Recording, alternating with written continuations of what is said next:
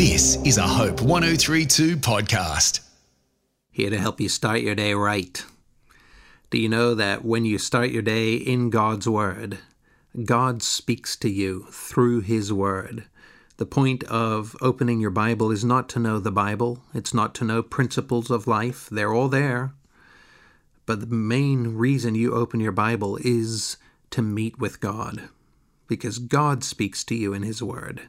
God meets with you. God changes your outlook on life.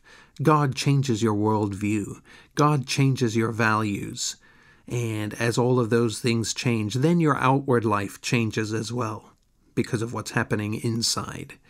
Don't just open the Bible to get the rules and expectations for your life. You won't be able to live them anyway unless you develop your inner relationship with the Lord.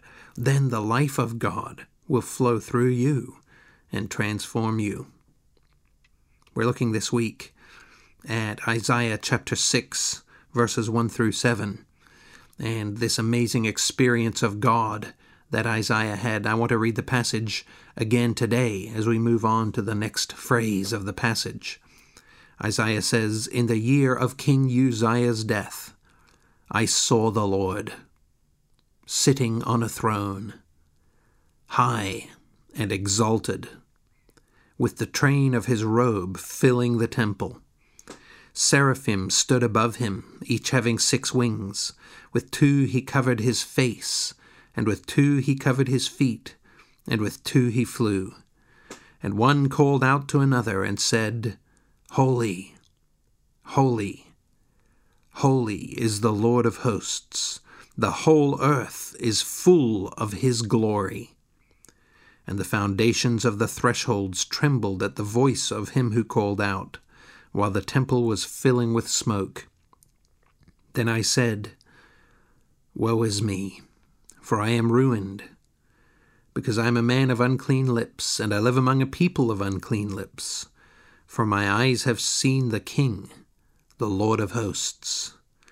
Then one of the seraphim, those powerful angels, flew to me with a burning coal in his hand, which he had taken from the altar with tongs, and he touched my mouth with it, and said, Behold, this has touched your lips, and your iniquity is taken away, and your sin is forgiven.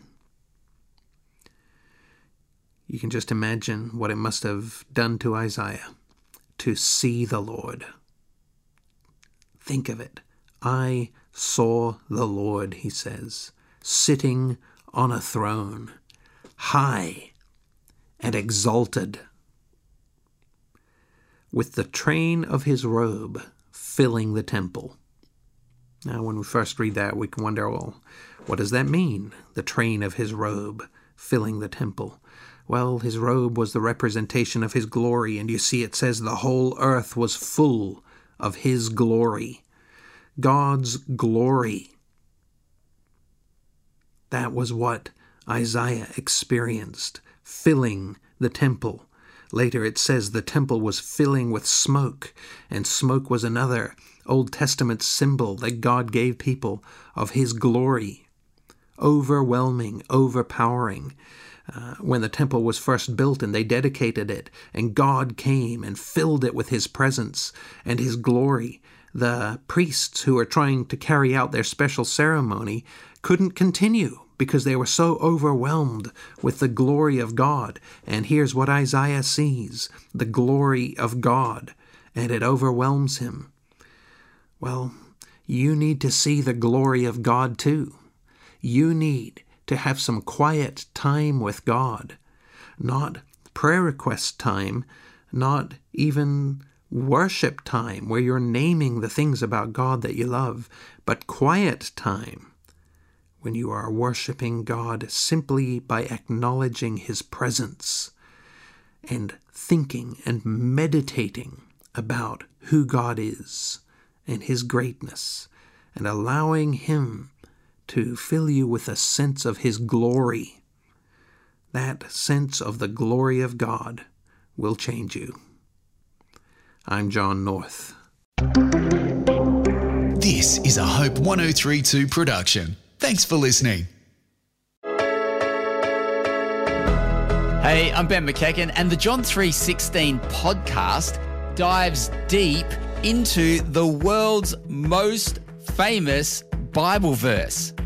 Join me and two New Testament gospel experts, Cass Quache and Tom Habib, as we explore the magnificence of John 3:16.